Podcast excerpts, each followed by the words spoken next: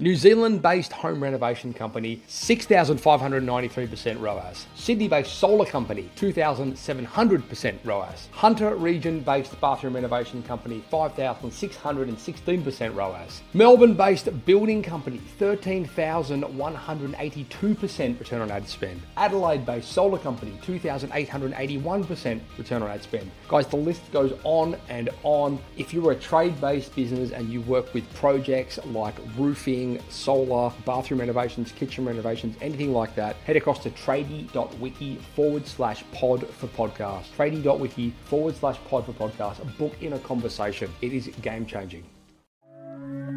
Through no fault of our own, most tradies, contractors, or home service business owners don't really have a clear understanding of business finance. If that resonates with you, you're going to love this podcast where we discuss the following things. Firstly, where most trade business owners get it wrong financially. Secondly, the three tips to simplifying your path to financial freedom. And finally, your next best financial moves. So this is obviously YouTube. And if you want to get notified of all of the awesome podcasts that we do, and if you want to get access to our incredible backlog of over 300 trade specific business podcasts, then smash subscribe and make sure you turn your notifications on. That's all from me. Enjoy. I'm getting a feed.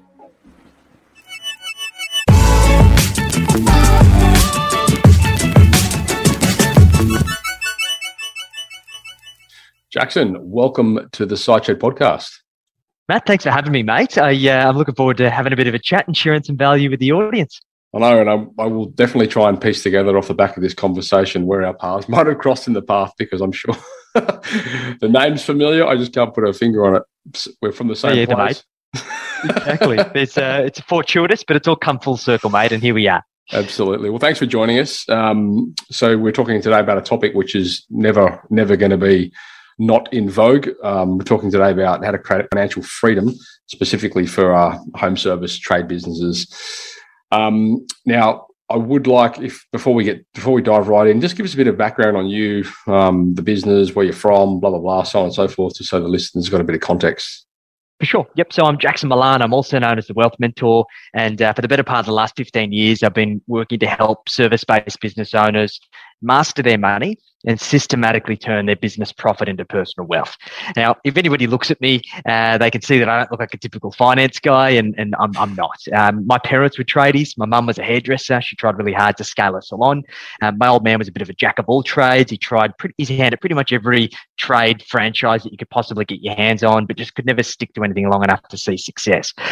But they worked their asses off like mm. 16 hour days, seven days a week. And they always said to me, Jackson, if you want to be successful, you've got to work hard for it. But they never had anything to show for it. It was always hand to mouth. And I remember as a kid realizing that something must have been wrong because the, the fruits of the labor weren't there. And when I started training to become a financial advisor, when I left school, I wanted to help people like my parents. And I realized very quickly the industry was all about flogging product or making rich people richer. And I hated it. So I've been the term financial advisor and we donned the term wealth coach. And we've been helping Aussie battlers and business owners get a handle on their money so they can become better financial stewards and create financial success for themselves and their families. Yeah, awesome. I mean, look, it's one of those things. And I mean, I've been there. I used to be a tradie, and um, and then you know, going, I don't know, we've said this a million times on the show, but, you know, when you, at no point throughout your trade certificate or college or whatever you guys are, you know, you're doing your training, are you ever really educated about money? And it truthfully was a huge, um, it's been a huge step like step backwards in the sense that you know we, I didn't have any insight to this. I didn't have any mentors in my life that could help with that sort of stuff, especially you know from the from the perspective of running a business. Found myself in tax debt with the government just through ignorance more than anything and just not knowing. But I mean, not passing the blame to anyone, but you know, we never taught this stuff at college or whatever. And it's got to be on you to go and learn that stuff, which is essentially why we have a podcast. So as I said before, I don't think this uh, topic is ever uh, going to be out of fashion. And for you guys out there that are starting a business or you're looking at scaling your business, you really need to start getting these processes down at an early stage because it will, it could set you up for destruction or success, which is depending on which way you go. Um, it's certainly been my experience to get the right people in our corner, in my corner when it came to doing this sort of thing, because um, in truth, you know, if, if you go through college swinging hammers and fixing roofs, like, you know, you may not be the best person to be giving yourself financial advice.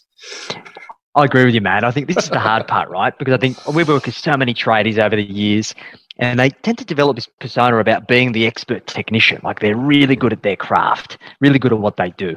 And they don't put the label on themselves of being good with money or good with their finances or being good financial managers. And for that reason, it takes a back seat. And that's the thing. Like, no one's ever going to love your money as much as you do. You just need to be able to create the right plan, know how to control your cash flow, and then have the consistency of action when you're managing and optimizing your money to be able to squeeze more juice out of that and make sure that you can actually set yourself up for not just financial freedom, because that's a, something we can work towards, but also just having a level of financial security. Because uh, sure. there's so many tradies there that are, are living month to month and are, are robbing Peter to pay Paul just to keep their head above water. Sure. And I mean, financial security means so many different things to so many different people. Um, so, you know, I, I, think, like, I mean, I'm sure part of your process is very similar in understanding what that is, you know. And I know specifically we're going to talk to a few different points in this in this recording.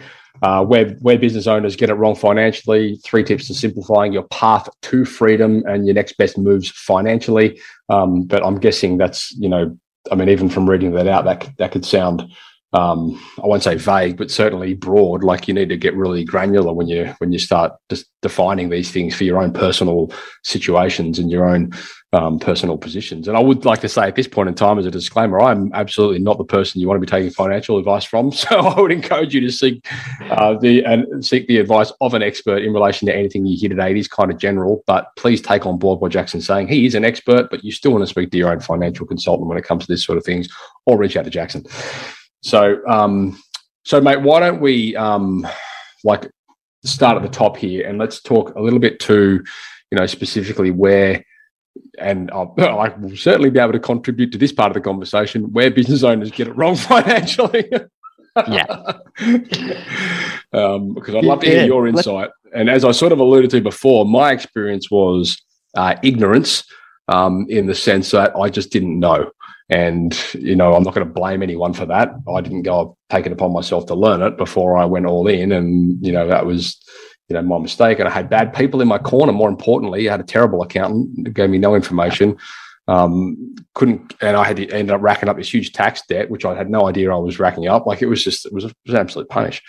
Um, and I'm sure there's people out there that are watching this nodding their head right now, sort of in a similar boat. So many, and myself included, Matt. Like what's interesting, and I, I've no, um, I'm not embarrassed saying this, that myself as a financial professional who started in this industry at 19, I racked up tax debt. Yeah. Because I thought I'd work with my accountant to put together a good forward facing tax plan, but there was no proactivity.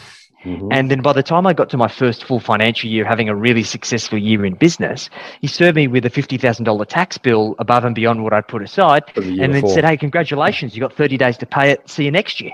Right. I'm like, geez, how am I supposed to deal with this? Yeah. And this is the biggest problem, right? The, one of the biggest frustrations that business owners have is the disconnect between accounting and cash flow, mm-hmm. right? Like for anybody who's ever sat down with their accountant when they've looked at their financial statements or looked at their tax returns, and maybe their accountant said to them, "Hey, congratulations, Matt, you've had this great profitable year, um, good good work," and you're like, "Where the fuck's the money?" um, and this is the biggest complaint I hear from a lot of tradies. And this is the thing, right? As a business owner, you don't run your business based on accounting, you run it based on cash flow. And the first mistake that business owners make is that they don't have what's called a cash flow operating system. A way for them to use what we call bank balance accounting to be able to open up your on- online banking, have a look at your app, and be able to know exactly that you've got money set aside in various buckets for the specific purposes in your business. And we right. call this the profit mastery machine.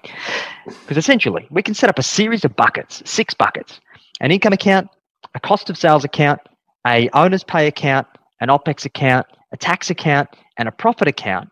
And we can actually segment all of your income and set it aside to ensure that you've got money aside for every single bill you will ever be served and will allow you to maximize and amplify your profits in your business so you can actually pay yourself what you're worth. I think I now know where we might have met because you're clearly talking about profit first, and we have done multiple uh, podcast with uh, on the on the topic of um, well on the profit first framework. So yeah, very familiar. And for context, and to put um, I suppose some backing to what you just said, then we rolled our business rolled profit first out. Oh, maybe two uh, two financial years ago. So we've been in our second financial year of running profit first, or maybe our third. Um, and it's been the most amazing thing that we've ever done in the business. It's absolutely transformed it. It's always money there. There's it's always allocated. Um, it's just and as we've grown and scaled so rapidly, so quickly, you know, without having that system in place, it would have been an absolute shitstorm. Yeah, and it's game changing. So I was a profit first professional for for a while there. Loved the system. But even in my own business journey as I was growing, and for many of our clients, we we found ourselves asking, hey, we've implemented Profit First successfully. It's fully optimized. What's next? So our philosophy now is about profit mastery because the idea is that, yes, we need to put profit first, but profit is still a vehicle, much like your business, much like the personal income that you earn. And it's about what we do with that that matters. And the challenge that we found is that for many businesses who are high growth, who've dialed in their profitability, they're accumulating cash, but it's burning a hole in their pocket and they end up getting to a point where there's increased anxiety and the stakes increase because as that money escalates and grows, the fear of making bad decisions leads them to sitting on the fence and ta- and having inaction. Mm. So the aim here is that we want a system like Profit First, but we want to link this to a roadmap.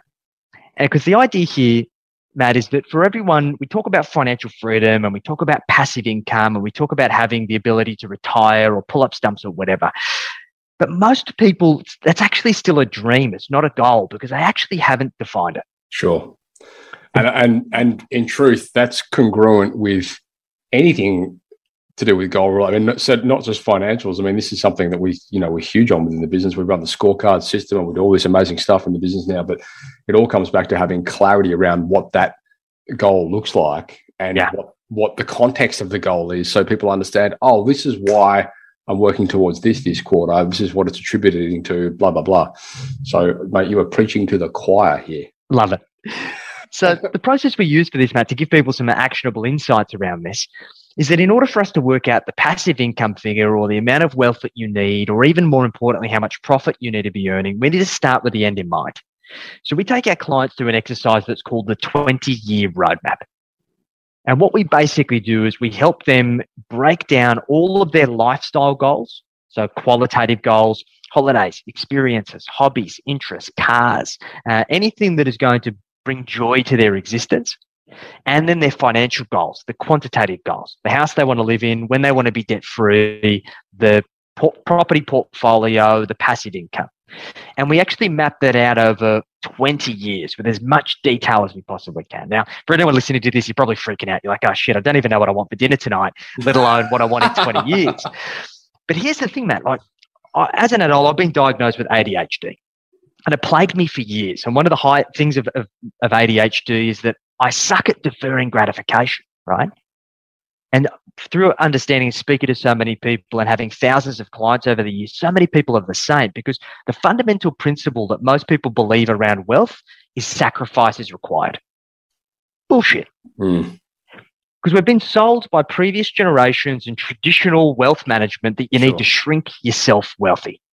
Who wants to shrink themselves wealthy? Mm. Who wants to go without today for a greater tomorrow?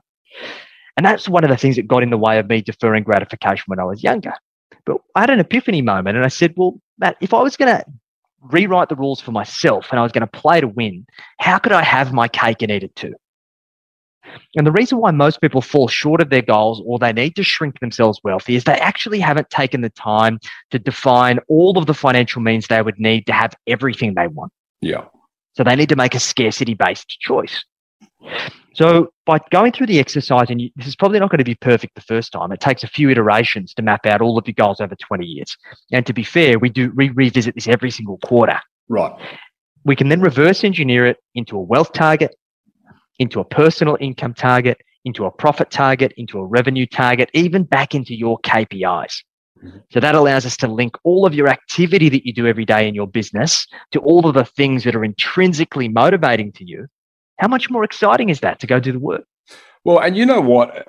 It's it's both exciting and it's both like uh, it's a bit of a revelation and a relief as well when you look at when you do that process. And, I've, and I haven't obviously been through your program, but I've I've got a pretty similar approach to goal setting by the sound of it.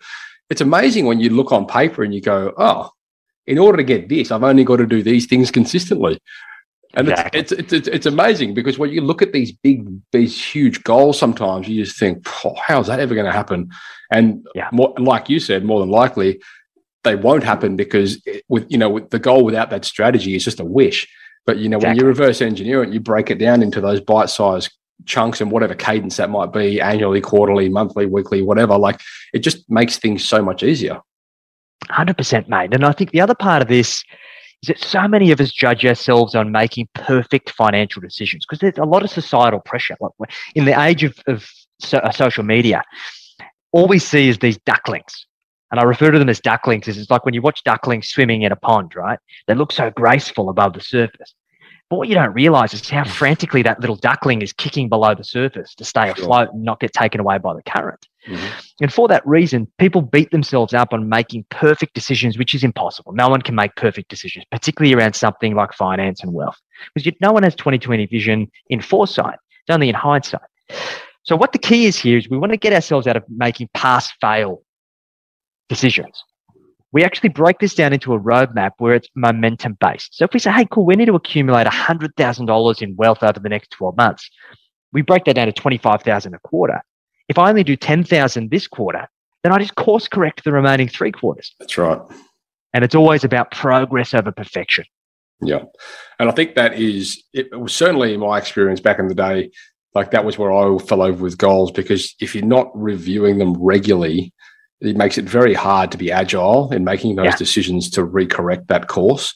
Whereas, you know, if you're doing it weekly, daily, monthly, you know, and you've got some sort of cadence behind it where you're tracking these things, then it's so easy to make those, you know, those little t- incremental shifts in what you're currently doing, which, you know, the one degree principle, you know, how it, so, you know, it's, it, I, I completely agree with you.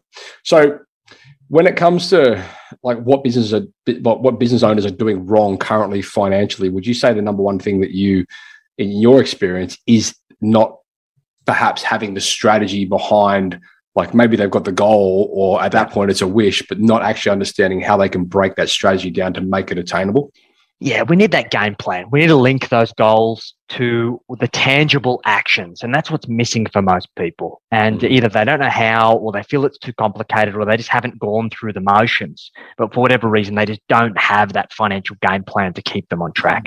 Sure. So, I mean, it's when this all sounds great, like rainbows and unicorns, but in truth, like people will be listening to this going, "For that's yeah, imagine building a twenty-year plan, far out." Like you said, I don't even know what I want to have for dinner tonight like is there any way that we can simplify this process for people or make it a little bit more actionable um, yeah. so that they've got somewhere to start at least Definitely. Look, I think the first thing is starting working out what you want in the next 12 months. Like when I designed this exercise, I stared at it, this page trying to fill it in for hours and I couldn't get any further than one year. But I started the exercise and then I diarized to come back to it in a week and then in a month sure. and then the next quarter.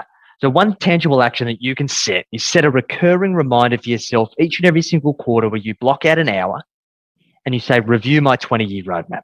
And that's going to come up every quarter. Mm-hmm. And what you're going to do is you're going to save a version, do it in a Word document. If you want a template, feel free to reach out. I can give you some tools. And then you do it and get it as far as you can. Let the dust settle on it. Go back to life. Come back to it in a quarter. Update it, review it. Mm-hmm. And the great thing about this, Matt, is that I've been doing this now for almost a decade myself personally. And I've got to a point now where I'm so closely calibrated on what the, the, the perspective of what I want. I achieve 90 to 95% of all of the goals that I set. Mm-hmm. It's interesting. There's a um, there's a book called Measure What Matters, which I'm sure you probably read, and they speak, yeah. And so within this book, they essentially speak to like key performance indicators and that kind of stuff. And they kind of touch on the scorecard system, which got later developed by um, Dr. Geoff Smart in the book called Who. But um, the the point being the um, they and they and they say this in Measure What Matters when you're creating goals for your team, you should always aim for a 70 to 80 percent success rate on those goals. Otherwise, you haven't hit your sights big enough. Yeah. And this is a really interesting point, mate. We look at the, the psychology behind this, and most people, particularly entrepreneurs and business owners, is that we overlook the value of a feedback loop. Right. And feedback loops have been used for hundreds of years, and even going back to the Jesuit priests, where we have a circle that's the perspective of what we think is going to happen. And then we've got this circle that is the reality. And typically those circles are not very closely overlapped. But what's missing is because we're so focused on continuing to work towards the next forward facing thing, we don't look backwards. We don't correct those circles to get them more closely overlapped by using the reflection. And by using a constant reflection loop, whether it be quarterly or even if it's just annually, of saying, hey, this is what I thought was going to happen back then. Here's what actually happened. Why is this different? Mm. This allows us to recalibrate ourselves to set realistic intentions and to also understand what has got in the way and how can we improve our ability to get what we want moving forward. Sure. And uh, I think the other important thing for like the viewers and listeners out there to understand, and one of the main reasons why we roll this or something similar to this out in our business is is because like life gets in the way and things pop up all the time. And I mean, I did this in truth for for years, probably seven or eight years. I was just wake up in the morning and do whatever comes on my plate. And, you know, it, and it got us so far, but like we never really had, and we didn't maintain that specific focus into that macro, you know, thing, which was what we really should have been striving towards. So having clarity around that enables you to stay on track. And if you don't have that defined, then how can you possibly know if you are on track? Because you just will do what you'll wake up in the morning, you'll open your email inbox and you'll just do work and you'll be busy, but you'll be busy doing the wrong things. And so I completely relate to what you're saying there. Perfect. Um, so the steps in simplifying the path to freedom. Let's go. Let's go start at the top. This aligns really perfectly with what you just said, Matt you're right. We're stuck in the fine minutia, like just the doing, the day to day activities. And the way I look at this is What'd that imagine it? that you've got a the, the fine minutia. Fine minutia. Okay. Yeah. So the small details. And like, what I want you all to envision is a, is a, as a vessel, some sort of jar, right? And we've got boulders, we've got rocks, we've got pebbles, and we've got sand. And we're trying our best to maximize the amount of volume that we can fill in this vessel. And how most people approach this is they're putting the sand in first. It's the day to day, fine details. Yeah. And then when they get around to it, they start putting in the pebbles and then they might put in a couple of rocks. And then by the time we get to it, it's nearly overflowing before we get an opportunity to try and put the boulders in. And let's get that old adage, the Pareto principle. Like it's it's 20% of the stuff that gets 80% of the result. And typically the 20% is those boulders. It's the mm-hmm. boulder activity those cornerstone pillar activities that are going to drive substantial momentum when it comes to wealth. Mm-hmm. So let's talk about this in the context of your wealth journey. We take the 20 year roadmap and then we reverse engineer that. And it, like the, the biggest resistance we get there, at is that people say, well, yeah, I don't know what I want. Like everything I, I put here in 5, 10, 15, 20 years is going to change. How do I know what I'm going to want then? But does that mean we should plan for nothing? Correct. Or should we use these things as placeholders that we're just going to repurpose to other things as that shifts and changes over time? I'm glad you brought that up. I really am because that's that that is one thing that I learned that's really. I'm actually saying it. In, I mean, uh, I'm guessing you're a big advocate of Gino Wickman's Traction, and you're you've read yes. all this. I can just tell by the words you're using that you've you've read that book. but anyway, the, the point being, like that 10 year goal, it will likely change every year. But that's the point because exactly. you you you guys will be amazed when you start implementing the process which Jackson's talking about or a variant of. You'll be amazed at how much faster you've reached your goals than you have set aside in the first place. Like it's mind blowing. Exactly. and look, I'll give you a practical application of this, guys. We've used this to help our clients build over $1.5 billion in combined wealth. But for myself personally, I've been able to build a $6 million business, a multi seven figure net worth, I was able to spend 12 months traveling around Australia in a four wheel drive, and we've been able to buy our dream home in far north, north Queensland, um, a 70 acre property that we've turned into an animal sanctuary. But all of those things I didn't always want. Mm-hmm. It was just through this recalibration of this exercise where I've been able to shift and change my own roadmap to get myself and keep myself on track for the outcomes that I want, to be able to have my cake and eat it too. So we create the 20 year roadmap, we reverse engineer it backwards. That's our boulder activity. Now we talk about the rocks. So the aim of the game is that if you want to achieve your 20 year financial freedom plans, we have an annual milestone that we need to achieve. And that annual milestone is going to revolve around profit or surplus, cash on hand, liquidity, wealth, debt, and the value of your business. If we can understand those five milestones and metrics every year, so what, how much surplus do I want to have to allow me to live a great lifestyle and have money left over for me to allocate? How do, what war chest do I build in terms of liquidity to give me, my family, peace of mind in the event of the unforeseen? Investing. Am I building wealth in my home? Am I building wealth in a property portfolio? Am I buying shares? Am I punting on crypto? Whatever your your preference is for building wealth, um, that's up to you. Leverage. Am I using leverage smart? And do I have a good handle on it? And have I built value into my business? Because the unfortunate truth is, guys, that most trade businesses have no value. And it's not because they're not valuable, it's because the founders and owners haven't turned them into an asset. Mm-hmm. They've just been a cash creation machine that ends up getting wound up one day when they sail off into the sunset. But I have private clients of mine that have been able to exit out of home services and trade businesses at five to six times EBITDA because they've been able to scale multi eight figure home services businesses. That is a valuable asset. The last pod- podcast we published was um, titled How I Sold My Plumbing Business After Nearly 40 Years. It was by a colleague and a friend of mine in Sydney who um, he recently did. He sold his business and he spoke a lot to what you're saying there. And that whole, the whole conversation was really about, well, how do you build an acquirable asset? Perfect. Yeah. So it's something that's important to track. So that's our, our rock activity, guys. We break down those milestones. Then our Pebble activity is the quarterly pulse checks. So as I mentioned before, if we're going to acquire an additional $100,000 of wealth, it's 25000 a quarter. So it ensures that we've got that accountability to those actions. And then what we do is we break that down into monthly KPIs and activities. What does the top line revenue in the business need to be? The operating profit need to be, the cash balance, so on and so forth to allow us to keep on track for those other milestones mm-hmm. top down approach. Sure. And then from there, we can define tasks and actions, correct? Exactly. Exactly. Yeah. And I think a big part of that is putting a dollar value on your time. The reality is that there are only two tradable commodities in this world, guys. There's time and there's money. Going from financial battle, where we're living hand to mouth, we're trading time for money, we're just trying to work for our existence to going to financial abundance where we have wealth in excess of what we need and we can create generational impact. It requires us to go from trading time for money to trade money for time to then trade money for money.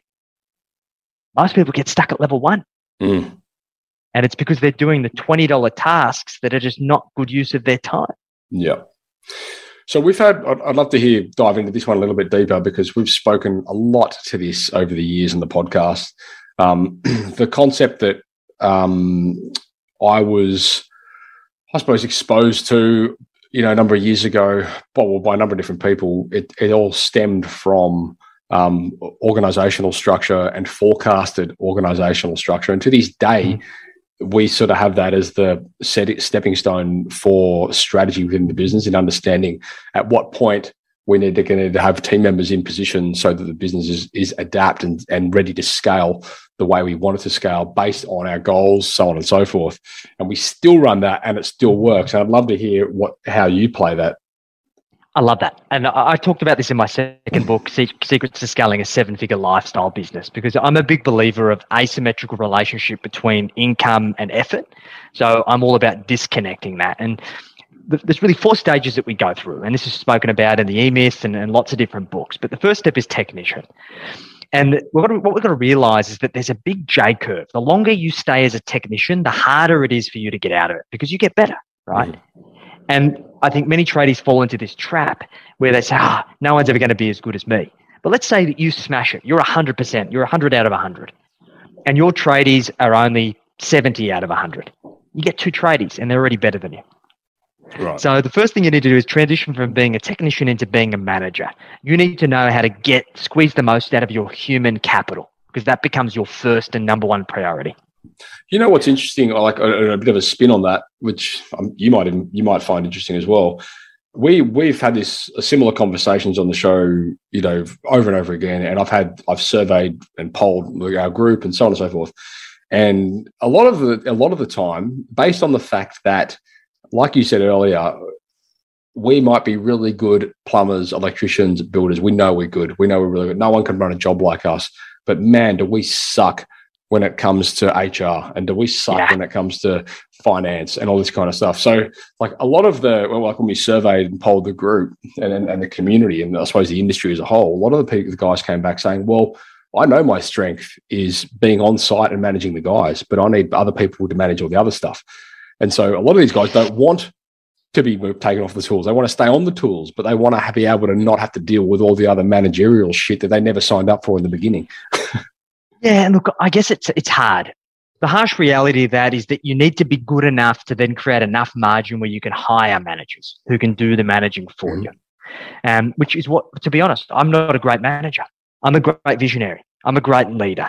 Um, but I hate the finer details and I've got unrealistic expectations of everyone because I see their potential and I want to squeeze it out of them, even if that person is not ready for it. So I'm not the best person for that job. But I realized that for years, I told myself the narrative that I'm not a manager. Uh, I'm not good at managing people. And that became my reality. so it was famously said by Confucius He who said he can and he who said he can't are both right. right. Yeah. You need to tell yourself the narrative. Stop, stop bitching out on this and say, I'm not good right now. But what do I need to learn? What do I need to do to get good at this? Sure. Because it, it is a stepping stone. You're not going to be a manager forever. So your first thing you need to understand is what is your break even point on every single person in your business and how do you get them profitable? So we need to understand what is the, the cost of an employee, the true cost. And simple maths on that is if a trade is costing you all in 10 grand a month, they need to be making you 30 grand a month at a minimum. So that's something we've got to work towards. And that's the outcomes we should be working to them towards. Sure. Then once we've got Uh, we've become a good manager, we've got enough margin, we've got enough team, we can then step into being a leader and we can hire an operations manager or an office manager or a general manager who can then take on that responsibility. And our new role is now about vision for the business, selling everyone the dream, getting everyone to buy into the vision, get excited about it, get invested in it, and making sure that the managers understand that vision so they can see it out for you when they're overseeing your people. And the big problem here with trade businesses is like, I'm just an electrician, I'm just a plumber. Like I just want to install light switches and unclog toilets, whatever it is that they refer to that. No, like your business is unique. Your business is a, a, a portion of you. It's, it's a, it's a, a byproduct of you existing and everything that you want. So create the story, create the narrative and sell that to your team. Yep. And, and then your last step is sorry, mate, jump in. I was going to say, and on that point, sell it to your customers. Like we, we um, obviously run a digital agency for tradespeople, and every single day, and in truth, most of the conversations I have with our, our clients are tell your story better. Like you have a unique story, and and the problem is, and it's by no means, I'm sure, relevant specific just to trade the trade verticals, but like because we do this every day, we're of the impression and we're probably genuinely right for, from our own perspective that what we do is boring because we do it every day. But what you're not understanding is people that don't do what you do and they're calling you for a service, like they're very interested in this sort of stuff. And you have an obligation as a business owner to to give them that information. Like we live in the information age, so you're essentially doing them a disservice by not giving them the information they're looking for. And very few people, very few businesses are doing it well. Exactly, I couldn't agree more with you, mate. And the problem is that when you're not taking that time to educate your customer, your customer is making assumptions and they're filling in the gaps for themselves, which is likely wrong. Sure. Um, and they have a misunderstanding. Um, and that leads to burning your reputation. It impacts repeat business. Everyone loses as a result. So, and uh, we were lucky enough and fortunate enough to work with a fellow called Cameron Herold. Uh, he runs a business called COO Alliance. He was the COO to 1 800 Got Junk that took it from, I think, a $3 million business to a $100 million business. Canadian? And he, uh, Canadian fella, yeah. yeah. And um, he wrote a book called The Vivid Vision. And it's basically about creating a three year vision manifesto, documenting exactly what it is that you want to achieve, big picture, and at each division and function in your business. And we redo that actually every 12 months. I just had my business partners come up to the farm and we spent a couple of days doing this exercise. And then we've shared that with all of our team, all of our clients. Everyone sees it. And it is the most valuable tool that we have in our business. And that's hmm. what you should do as a good leader. Yeah, right.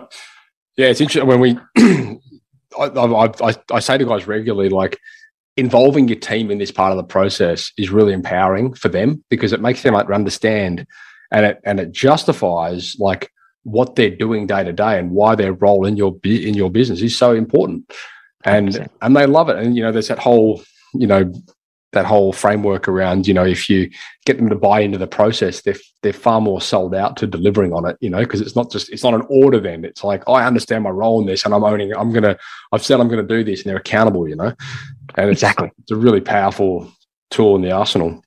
And super powerful and that meeting that you just said, I mean, you guys, you really got you got to. I mean, we have we have our quarterly flight plan meetings. We call it. We've got ours coming up on Friday because we're about to lead into the new quarter, and very similar thing. We run through the whole, you know, the the outcome, the goals, the long term visions, the shorter term visions. We get the team to contribute to what those what those rocks are going to be and what those you know um, those items that go on the scorecard. Then we break them down into individual scorecards, and everyone knows what they're doing.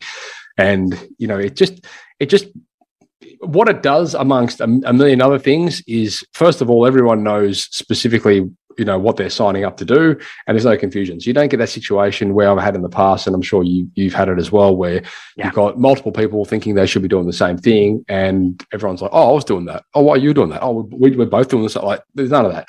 And second of all if you do get dragged off course for whatever reason you've got this process where you can pull yourself back because you go, hang on, hang on.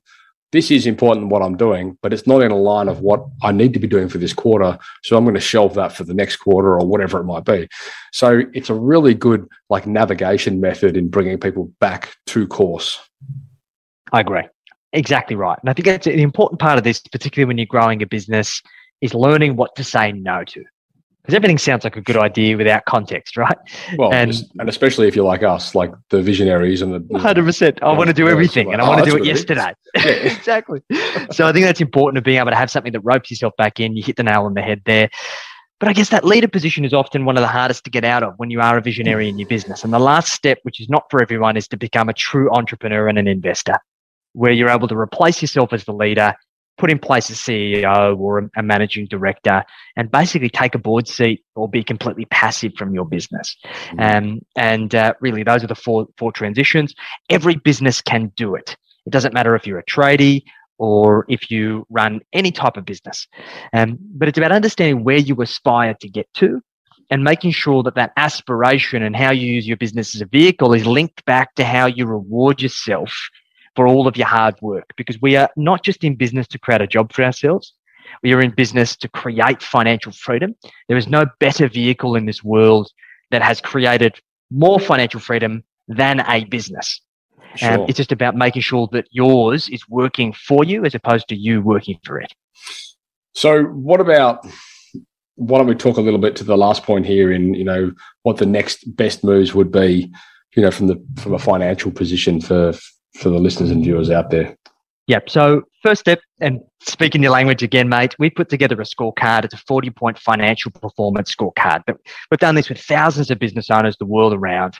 And we've identified the top 40 things that get in the way of business owners creating financial freedom. Mm. Now, the average score is 18 out of 40, which means most business owners are below average, which is probably no surprise. I don't care if you're a five or if you're a 35 the aim of the game here, once again, is that progress over perfection, is identifying the things that you currently answer no to that you believe that you can turn into a yes in the next 30, 60, or 90 days. And it's about focusing on improving that score. So do the scorecard. We'll include a link in the show notes, I'm sure. It'll take you five minutes to do, and it'll help you identify the top three to five low hanging pieces of financial fruits that you can get working harder for you, squeeze more money out of your business, and start taking action. Sure. And so, we, and, and is that in your experience the best place to start? It's to go for the low hanging fruit? 100%. The problem that we've got here, Matt, is that the, most people are chasing strategies and tactics that aren't applicable to them. Now not, might, not, might not be the right time for you to increase your pricing. now not, might, might not be the right time for you to buy another property. It might not be the right time for you to put money into your super or to put money into the share market. And this is the problem that most of us are making reactive decisions about what Uncle Bill is telling us at the family barbecue on Sunday or what Timmy told us at the pub that he did. We need to, we're running our own race.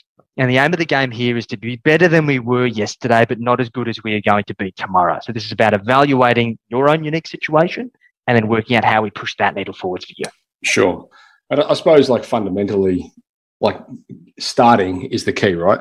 Like, and, and, I know this is a, a paradigm shift for a lot of you guys out there, but you, this isn't a case of like wanting to do it. And I, I I'm, I'm always, I always laugh when I hear people like, and you no doubt have seen have experienced this way more than me. I'm recently coming to um, you know, it's becoming more and more prevalent as we talk about so many things in the podcast. People reach out, they're saying, Hey, can you give me your process for hiring? And I say, Well, I can, but you need to read these books first to understand how this process works. Oh no, no, I don't like I don't like reading those kind of books. And I think, well, like at some point you've got to come to the party here. It's not about what you want. Like it's want it's what it's the outcome that you're after, you know. And there'd be no point in me spending all my, and I know because I've done this wrong. I've done this a couple of times with people and I've given them the process and they haven't been able to implement it because they don't understand the fundamentals. so like I say to you guys, if you, if this is something that is interesting to you and you want to improve it, you've got to make that paradigm shift and you've got to be willing to like become the student again and appreciate that you don't know shit about this stuff and there's better ways of doing it than what you currently are and there are resources out there, books, coaches, mentors, programs, Jackson, like all these other people that can actually guide you in the right direction. So swallow your pride and, and reach out to them because it's available. And I can tell you right now, like if you don't go through that process, then you're never going to be able to roll it out. And I've always had that, I've always struggled, Jackson, both from the experience of someone that's been down the path of buying these, you know, programs and things where people are like, we'll give you all your business systems. And you go, oh, okay, that sounds great. And you get them and you go, this doesn't mean shit to me. Like, I have no idea what they're even talking about. As, as opposed to going through the process of learning how to develop and create, you know, step by step, progressively, these kind of things. Like it's a chalk and cheese conversation. 100%, mate. And I, we refer to this as money muscle memory. Right. Like the analogy that I like to use here, which aligns perfectly, is let's say you go to the gym and you go to do a squat and you put 300 kilos onto that bar and you've never done squats before, like what's going to happen? Probably going to do yourself a, couple a of knee recos. yeah, exactly. You're going to blow out your knees, and that's not good. You're not going to be able to swing that hammer.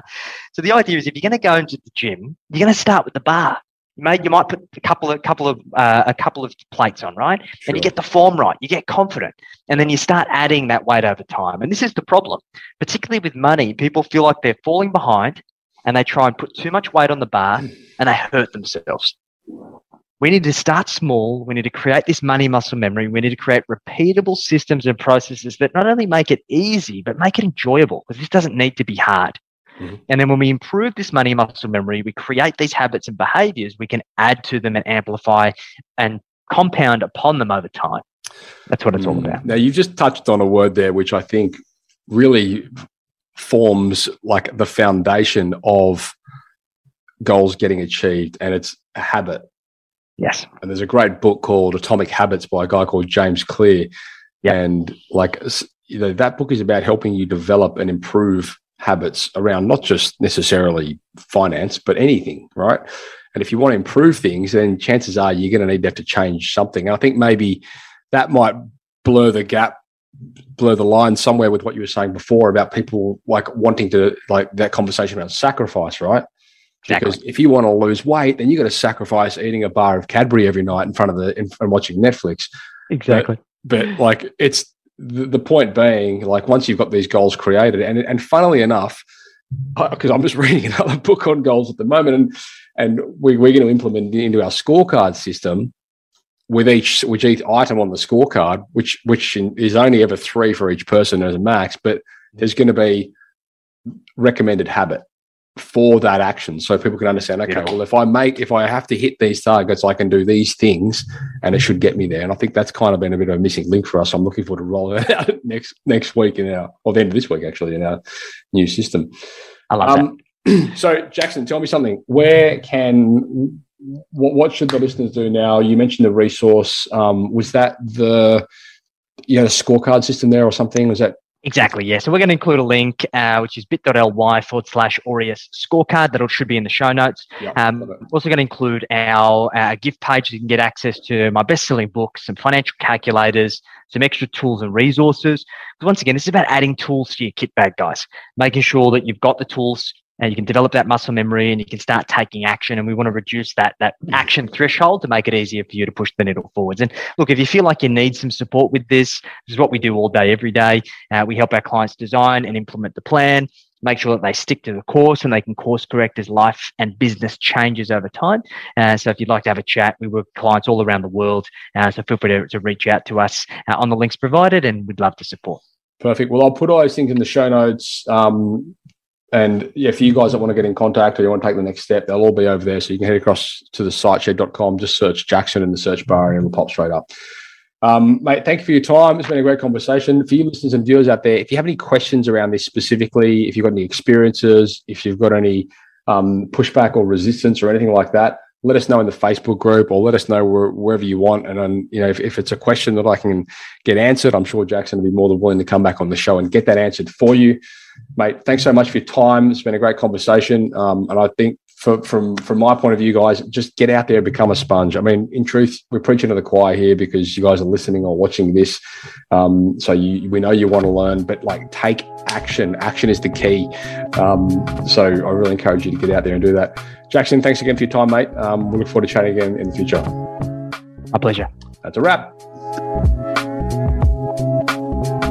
Thank you for listening to another episode of Toolbox Talks. If you're liking what you hear, then you can head across to thesiteshed.com where you can join our community by signing up to our Toolbox Talks. Uh, you'll get sent a weekly notification, which is basically a highlight of everything that we've spoken about during that week, along with any other industry news that may be relevant or specific to the trades.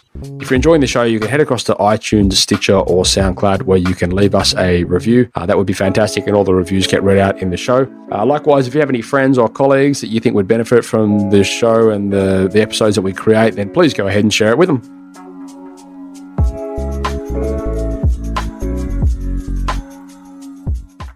Thanks for tuning in, guys. I hope you enjoyed that podcast. Please, if you did, head across to iTunes and leave us a review. We would very much appreciate that. Anyway, if you are a project based trade business and you work in solar or bathroom renovations or kitchen renovations or roofing or something along those lines, and you would like to see some of the results that we've been showcasing in our marketing on for your business, thousands of percent return on ad spend 2,000, 3,000, 5,000, 7,000, 13,000% return on ad spend, please head across to tradie.wiki forward slash pod for podcast. That's tradie.wiki forward slash pod for podcast. It will be well worth the conversation, and I can't wait to chat with you. Ciao.